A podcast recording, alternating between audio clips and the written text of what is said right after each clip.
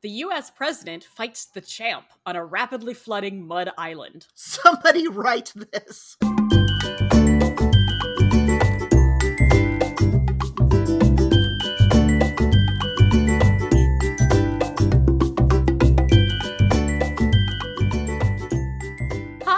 Welcome to Somebody Write This, where we use a random plot generator to give us an idea and then brainstorm how that could be a thing somebody might want to write. I'm Hannah. And I'm Jenny, and to help us with our brainstorming today, we have a guest. Let's welcome Micki Cottam. Hi.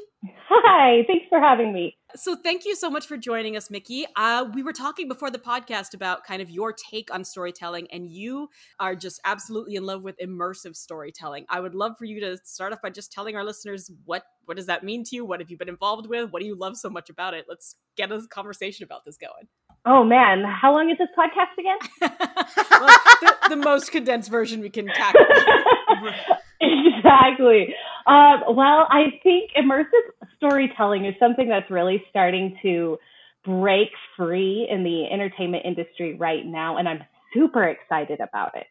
Uh, we've seen a lot of it brought up in Disney with the Galaxy's Edge Park and their new hotels.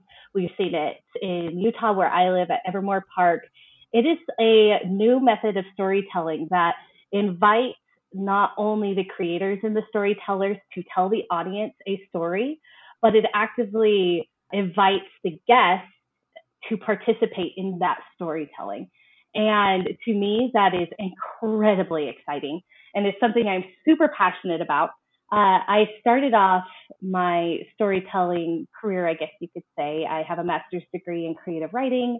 I was a huge theater nerd and had took any chance I could get to perform in any capacity. But it wasn't until I was really able to catch hold of this idea of immersive storytelling when I was offered a role in a streamed, I guess you could call it a Dungeons and Dragons theater show. And it was wonderful. And i then after uh, was able to act at evermore park as i said in utah.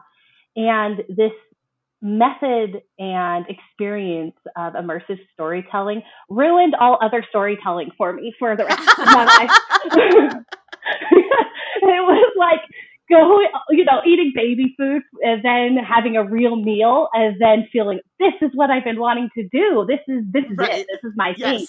Mm-hmm. And immersive storytelling really connects, as I was saying, that storyteller with the listener and creating that story in real time. There's there's no going back. There's no take backs. There's no rewinding or editing out or, oh, I flubbed that or that wasn't very pretty or my accent just was horrible right then. But we're just going to forget about that and brush that under the rug. That sounds um, terrifying. it is. Especially when you're talking to somebody from that country and you're looking at them dead in the eye thinking, please I'm doing the best I can. And, but the most amazing feeling is when you're speaking to somebody from a country that your character is from, and they believe you, and they say, Ooh. "What part of your? Oh, I grew up there. What street are you from? Where part are you from?" And there's that. I, I'm getting goosebumps just thinking about it because that's when you know oh. you are you've got your audience right. That would be thrilling. Oh my goodness. it is. It is. It is like none other that I've experienced and being able to connect and look into somebody's eye and have them step into another world with you as a storyteller mm. and go on a journey hand in hand with you where they're where you're almost their sidekick is something undescribably uh, transformative in storytelling and in being able to help somebody experience something outside themselves in a way that they've never done before with immersive storytelling with uh, anything with the, which involves like audience interaction you get you get two groups of people you get the ones who are like yes please i want to be part of this mm-hmm. i want to mm-hmm. be on stage too and others who are more reluctant more hesitant and in a in a park that might be be different but i would love to hear what you have found to be useful in how you interact with those who might be a little bit more hesitant to really jump into this how is uh, have you found ways to kind of pull them into the story without without scaring them the way they oh. think they're going to be scared or Absolutely. It's a very vulnerable place for Mhm. me and for an audience member or a guest or uh, whatever you want to call the participant to put themselves in a position to take risks and to do something that may seem silly or over the top or even understated. It's a I respect somebody being hesitant and being skeptical because it tells me that they're taking what they're doing seriously. Mm. And so when I encounter somebody, whether it's on stage or if we're doing an, an immersive storytelling experience digitally, and I see somebody is a little bit more hesitant and a little bit more reserved, I find it's best not to push them. Let them live in that space for a little bit.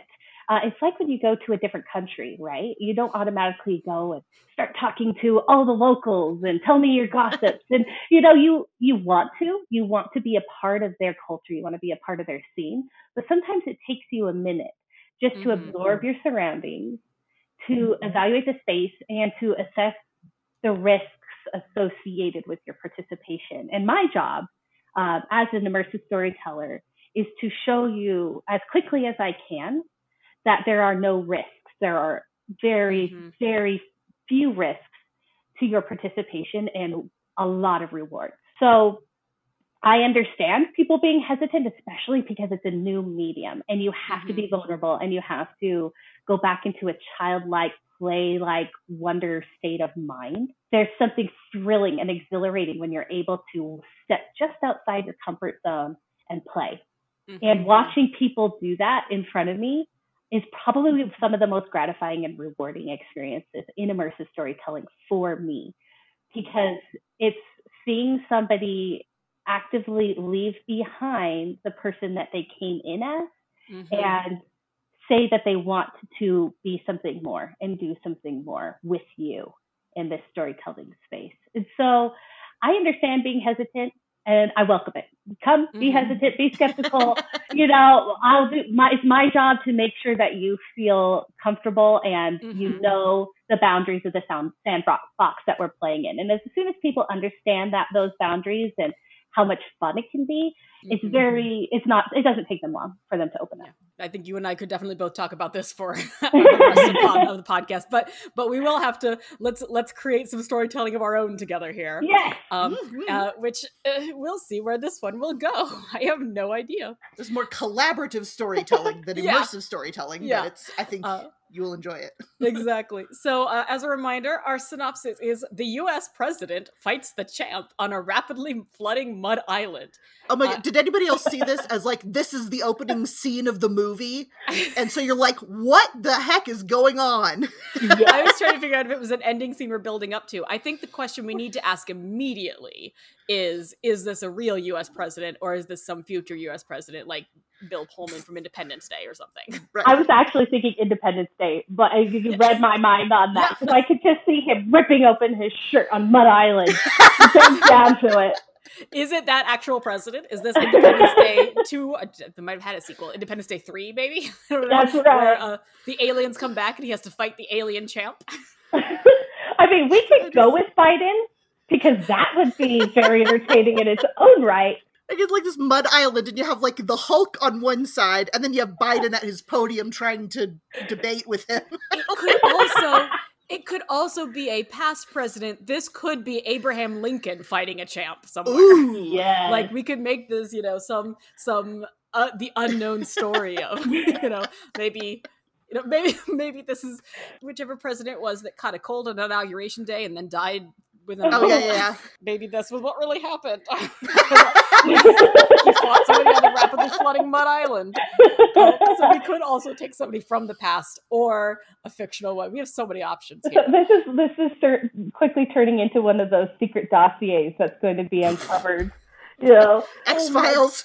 What if every U.S. president has to do this? It would explain a lot. Let's, let's just say. So it could be like the future one, and then he goes on and learns that it is what the president does first. They fight the champ.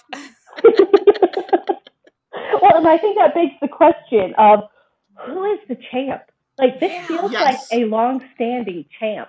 Well, and that's the thing is like, if the president loses, what happens? Because clearly, the, if it's happened in the, if this has been just the tradition, the president continues on and like becomes still president. So, like, what goes wrong if, if they fight the champ? Do But they get? Why is the president fighting the champ? Like, yeah, is it to take office, like we've suggested, or is it like Independence Day, where some tragedy has come to the planet and the U and the president has to, of course, save the world because that's what American presidents do, right? That's right. well, that was actually the, uh, the other interesting part of that prompt. It's very specific. The Yes. U.S. president fights the champ. So, Yeah. I, I think I like the the catastro- as, as catastrophic as the better, in, in my opinion. uh huh. uh, with the storytelling, pull them in. And what did uh, what I think that famous quote by Kurt Vonnegut when he was talking about short storytelling? He said to start as close to the end Yeah. as you could manage. And sorry, Kurt Vonnegut, I probably slaughtered that quote, but Something like that. that's the feeling I get from this this prompt, right? Is Okay. standoff with seeing the U.S. president on a Right. rapidly flooding mud island, squaring off with the champ. And then the scene cuts, and it's like six months earlier. Yeah, You know, like on Air Force Yes. One, flipping through the papers, right? right? yes. So what if this is going into silly territory? Like like this hasn't so far. oh, it's going into yeah, yeah. For the first time this episode, we're gonna get silly with this. Um, but okay, so what? What if the U.S. president fights the champ, and if the champ wins, they swap bodies, and the champ gets to be president for for four years? Oh. And what if the ch- president has never won? What if we've always had some other body swapping alien entity Oh. ruling our country, and this person maybe maybe we get to the first female U.S. president, and she's like, "I'm gonna fight the champ for real, and I'm gonna win for real." That Ooh. explains so much. It does. like, and so that's yeah, Sometimes the champ just gets a little bored in the U.S. you know president's body and is like, let's shake this up and does Uh-huh. some crazy policies. yeah, and that could be fascinating if this is like if she learns that nobody human has ever actually been president of the U.S. I love this story. Oh my gosh. Yes, and they're just known as the champ because it The was champ. lowercase, so it's not quite the title, but it's the champ. Maybe it doesn't fully have a body of its own. Mm. Like maybe it's it, maybe that's partly why it's difficult to fight because it's Hmm. has elements being non-corporeal. So is it like some singular entity of its own race, like Q? From Oh. start, yeah, it just got bored and it was like, "Oh, look, a new country's starting. I'll go fight that George Washington guy." Yeah, I love that. And, And yeah. and maybe you know the rapidly flooding mud island is the play space where this entity takes everybody to do it. It's always just right, like, like a the little pocket time. dimension. Yeah, that's right. maybe this non-corporeal champ forms some sort of body out of mud as it goes. So it has to Oh, fight here. yes. And as the island floods, it gets more powerful. It gets more has more elements to play with, and so she has to go in and fight like fast and fast and smart to get it before it gets too big to plausibly defeat. you know, and we can go into that uh, narrative of saying, you know, all the male U.S. presidents in the past have tried to use more brawn, whereas she Mhm. out outweighed, you know, outclassed in weight, has to use more of an intellect, which Yeah. could be, you know, a very interesting dialogue on women in Yeah. politics. little, But little bit of a feminist bent Yeah. with the and you know, but a part of me keeps thinking, well, what does it get out of this? You know, what is the champ, or what is the what is the bigger story behind this? And what if we have something where you know, um, I don't know, have you guys uh, read? I, I'm really into webtoons, so I'm going to Mhm. out myself for a little bit of this. I'm reading a webtoon called Omniscient Reader. And it is it's an action webtoon where the concept is there is a it's a cosmic class of beings who are basically tuning in to this dystopian destruction of the Mm. world and watching it like a reality show and giving Okay. patronage. And so that it almost makes me think like, is there somebody outside this world that is maybe being entertained by this or watching over this? See, that's what I was just wondering because if the champ wins, hmm I'm not sure being U.S. president is a prize. Right. they might have tried to, you know, do what good they could for a while. And then, of course, in our day, it's just like, well, whatever, I'm in office again. But I, I keep going back to like mythology. What if this is a Greek god or something, or a or a or a titan, some ancient being that has been imprisoned for reasons, some kind of punishment, Mhm. and this is the only way they get to get out of the prison yeah. is by possessing the U.S. president. I like that. And I was thinking along the same lines. What if it was something that was awoken at the Mhm. beginning of the Revolutionary War? And Yeah. so every US president has to secretly take this down to preserve the safety of the nation. This is this is fascinating, and we have hit our title point. So let me go ahead and generate a title for us and see if we get anything. Oh well, this is an ugly title, but um, but I guess we can find a way for it to for it to work. Our title is a multi-hued international dispute, which is the ugliest, clunkiest title I've maybe ever read for anything. Yes, Um, this so- is like the, the paper somebody wrote up about. yeah, this Yeah, is for- this is this is the the paper that they have about the the history of fighting the champ. Right. Oh. the undergrad paper where somebody's Right. just coming in, but they're the only. No, no, no, no, no. A multi-hued international dispute is the title of an academic paper by a substandard or a subpar undergrad student at a community college who was the only one to discover this fact of what was going on. Oh. Yeah. The US president does this. This happens like right away. They don't get told about this at all until it's time for them to fight. So this person wrote a paper about it, found out about it, and reaches out to her when she seems likely to win and is just like, hey, I want to give you a heads up. So she has the advantage of having a little bit of extra Oh, time to foresight, plan for it and having information about like the past presidents and all the, the few bits of information he does have and has a little bit of a I also just want to point out that uh, multi-hued international dispute um, is almost an acronym for MUD. So I wanted it to be the name. Of the, I wanted it to be the, the name of the creature. a, a multi-hued international dispute. Um, The Secret Service would know all about this. I mean, maybe maybe they don't. Maybe it's something where the tradition, as far as they know, is that they bring is that the president gets takes like a like a meditative retreat or something, and, And so then- they know they know where it is, but they don't know what happens there. They don't know that the president gets replaced. Right, but they know something happens, and when the president is done and out of office, that's why th- that's why they keep paying the guy because after going through that, whatever happened was something serious. So let's keep paying. them. Well, hold on. So does so what happens to the U.S. Does the U.S. president get their body back after they're out of office? Is that how it happens? It swaps around again? Well, I assume so. Because I just realized that I assumed that they like vanished out of existence, but obviously that's not the case. No, And I just realized I hadn't dealt with like, do they get it back? Yeah. So he finds out about this from former presidents. Uh, like he uncovers like ancient journal entries or something, and is like, "What is this?" and starts digging. And there, but the U.S. presidents are the only ones who know that that happened to them. yeah, but it's like they're paid hush money, and that's why they're still protected by the Secret Service. It's 'cause, like you can't tell anybody about this. or it could even be something where they remember it, like they're in their body and they can see everything that's happening. And then Mhm. there's something that happens after this corporeal being leaves, where it's almost they get a like a check, you know, it's a mental block, so they Yeah. can't actually expound Mhm. anything on it.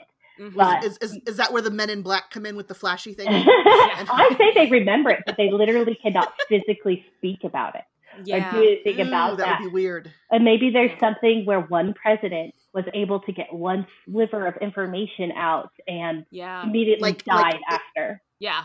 Oh, yeah. Like, like like maybe at a at a valedictorian speech or something, and that's where the student got the idea to look into it. Yeah. it's something that would not ever have been noticed if you were not looking for something weird traced across presidents. And he starts piecing things to- things together into this really unusual. uh, And uh, and his theory. professors are like, "What? Where did you get this?" I mean, it's technically well written, and you you got all the resources, but um, it doesn't make sense. Yeah. Except for the creative writing professor who like absolutely loves it. Right? Yes. Yes. Um, and somehow our current our US president in this story is convinced. I don't know how. Maybe she has a conversation with the previous president who says something that weirds her out and then when the guy approaches her, it kind of clicks. It makes sense. And she's like, "Well, that's really weird, but it Oh. kind of it kind of gels with what I was being told." And so she is she is convinced and decides to spend some time looking at this and figuring out how can I how can I fight the champ and defeat the champ um, on the Mud Island. Oh, which Oh, there's still so many questions. so if it's an international dispute, is that international meaning a nation from another planet? maybe it happens on every co- continent on the Mm. earth. So this happens with every power. Maybe. So it's an, actually an international dispute, and that's the teaser into the next book, where you find out it is international, not You find out it's not just the U.S. Yes, Right. right. Or, or or a metaphor international. It's literally international. Okay, I like this. We're coming close to the end of our brainstorming time. Are there pieces of this that we haven't delved into that we need to? Multi-hued is still weird in the I title, but Maybe it's a colorful mud. I don't know. That's what I was gonna say. It's- I just want to know what happens at the end. I feel like we can't leave it hanging. What happens? yeah, Yeah, she, I don't know. She wins. She fights the Like- champ. What's what's the nature of the fight? Like you said, if it's brawn versus brains, like what kind of help could the student's paper give the president Does elect? color have something to do with its weakness? If she comes in colorfully, I don't know. Like is It's- like it, like when it's when it's in its non-human body, can it like not process color correctly or something? And so if you go in looking all Ah. presidential in dark colors, yeah, it can see you. But- But if you go in wearing bright Like- yellow, it can't or something. Right, like Madam President elect with her yellow pantsuit, you know? or something like that. Maybe there's like a specific combination of colors that like does register as essentially like a blind spot to this creature when it does not have human eyes. Mm. I really like this. I really want to read this. I know, but we need somebody to write it. exactly. We need to know how it ends. All right, somebody we write have, it. yeah, we have we're, questions. we're going to toss this out to you listeners. We're going to ask you to please write something about this because what even is this? And I love it. Or even draw something. I mean, seriously, send us art of President Joe Biden fighting a giant mud monster. yeah, please. draw as many pres- draw presidents fighting the mud monster, and we will Right. put it on our Instagram. Yes, for we will. sure. like Yeah. that is that is what that account was created this, for. this might be the best visual in the history of this podcast. Exactly. Oh my gosh. I, I I feel like it has to be very comedic, very you know, very Yeah, tongue in cheek. It's gonna be goofy. It has to be goofy. yes. I absolutely love this. All right, folks, uh, you know what to do. We're tossing this over to you. Please send us anything you come up with this because I would love to revisit this from your from your perspective and vantage points. All right, as we wind down, let's go ahead and get into our segment where we suggest a story recommendation for our listeners. I just finished reading When You Reach Me by Rebecca Stead. Which won the Newbery Medal in 2010 and a bunch of Best Book of the Year awards. And it is a really lovely middle grade young adult book about this girl who starts receiving mysterious messages from someone who she doesn't know who but who seems to know her future and what's going on. It's that interspersed with like just her regular everyday life of trying to make friends and trying to connect with people and feeling insecure and unhappy about the fact that most of the people she knows are well off and her family is not and so it's it's this wonderful mix of everyday realism and then this strange supernatural sci-fi story that ends up being really really moving at the end. And i i absolutely love it and i would definitely recommend it especially if you like non-realistic ya books. It's really lovely. Gonna toss it to you jenny. What would you like to recommend? I would like to recommend a game again. You guys know I love my story filled games. And one of my favorites is no longer available to play free online because Flash Player was discontinued, if you oh, guys remember. Mm-hmm. But this game is called Submachine. And there's 10 games in the main series, and then there are several additional side games that are related but not part of the main story. They're essentially room escape games of a kind where you're just in a place, you don't know why you're there, but you got to solve little puzzles and move stuff around to figure out your way out. But as the series continues, you start learning something about the place that you're in and how things are related and who else is involved, but just little tastes of it. And so it's very, very intriguing how its own mythology kind of generates itself as the game series continues. And it's just gorgeous art, fascinating ambient music, and just one of my favorite things to play over and over again. You can find it on mateuszskutnik.com which is a Polish name and it has lots of Z's and S's and stuff. but if you just Google Submachine Games, it'll lead you right there. Go give it a try. Fantastic stuff. Perfect. All right, Micki, uh, you get a chance to do this as well. What's a story that you would recommend that our listeners check out? Oh, I hate these questions. It's always, you know, on those icebreakers, like, what's your favorite book? And then all of a sudden, all the books I've ever read in my life just right. go out of my head. exactly. But I, talking about U.S. presidents so much, mm-hmm. I, I can't get out of my head this book I have been reading, and I absolutely adore it. It's a nonfiction, but she tells a lot of personal story uh, in many almost memoir type ways. Um, it's called Becoming Bulletproof by Evy Poumpouras. I don't know if you've heard about this, but she was a former Secret Service agent and detailed Ooh. Many presidents, and she was actually in the, the nine, one of the two towers as 9/11 hit. Um, and so the book opens up by her detailing the account of how she escaped the basement that she was interrogating a suspect in as the planes hit and they had to get out of the building. And oh wow! Buried, like buried in the uh, one of the twin towers, uh, and it's a very empowering book, especially it is written by a woman, and from a woman's perspective when it comes to the need for everybody to mentally and physically become the have the type of skills and to become the kind of person who can survive in any type of situation environment. But my favorite part of the book that i'm in the middle of reading right now is how to read people how to understand people and whether they're truth telling or they're lying and interrogation strategies it's actually helped a lot when it comes to the reason i'm reading it is actually for my improv skills and mm. for oh, yeah, my for storytelling because sure. I I wanted to be able to have a little bit of a leg up on being able to read people a little bit better and to be mm. able to express in myself things that I wanted people that I wanted to be communicated in my body language and my facial expressions and the way I speak and and hold that myself. Sounds so fascinating. It is fascinating, and so I can't get enough of it. And I would highly recommend it for anybody who's looking for real life self help or fascinating real t- tales of survival, or like me, a performer who's wanting to learn how to hone your craft in front of people. All right, before we take off, Micki, I want to make sure and give you a chance to plug anything you want to for yourself, any social media or other projects, anything that you might want to share with our listeners. I would adore that. Thank you.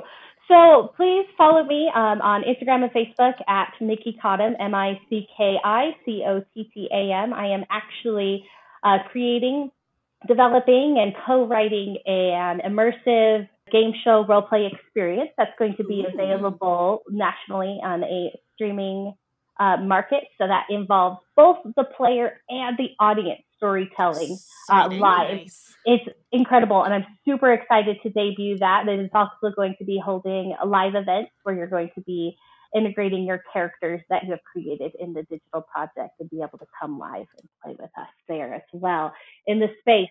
So keep a heads up for that. I'm very excited, as I said, to debut that, but follow me for updates of that at Micki Cottam on Instagram and Facebook, and you'll be one of the first to see the big reveal of my project. All right. Uh, thank you once again so much for joining us. This has been so much fun. Oh, thank you. I appreciate the invite. All right, folks, that's our episode. As a reminder, you can find us every other Thursday wherever you get your podcasts. Follow us on Twitter and Instagram at Write This Pod. And if you've been inspired by this episode and have questions or comments or a drawing of Joe Biden fighting a mud monster or anything else, please, email yes, us please. at somebodywritethis at gmail.com. We'd love to hear from you. We'll be back with another episode in two weeks. We'll see you then. And as they say, he who has taken the bear into the boat must cross over with him.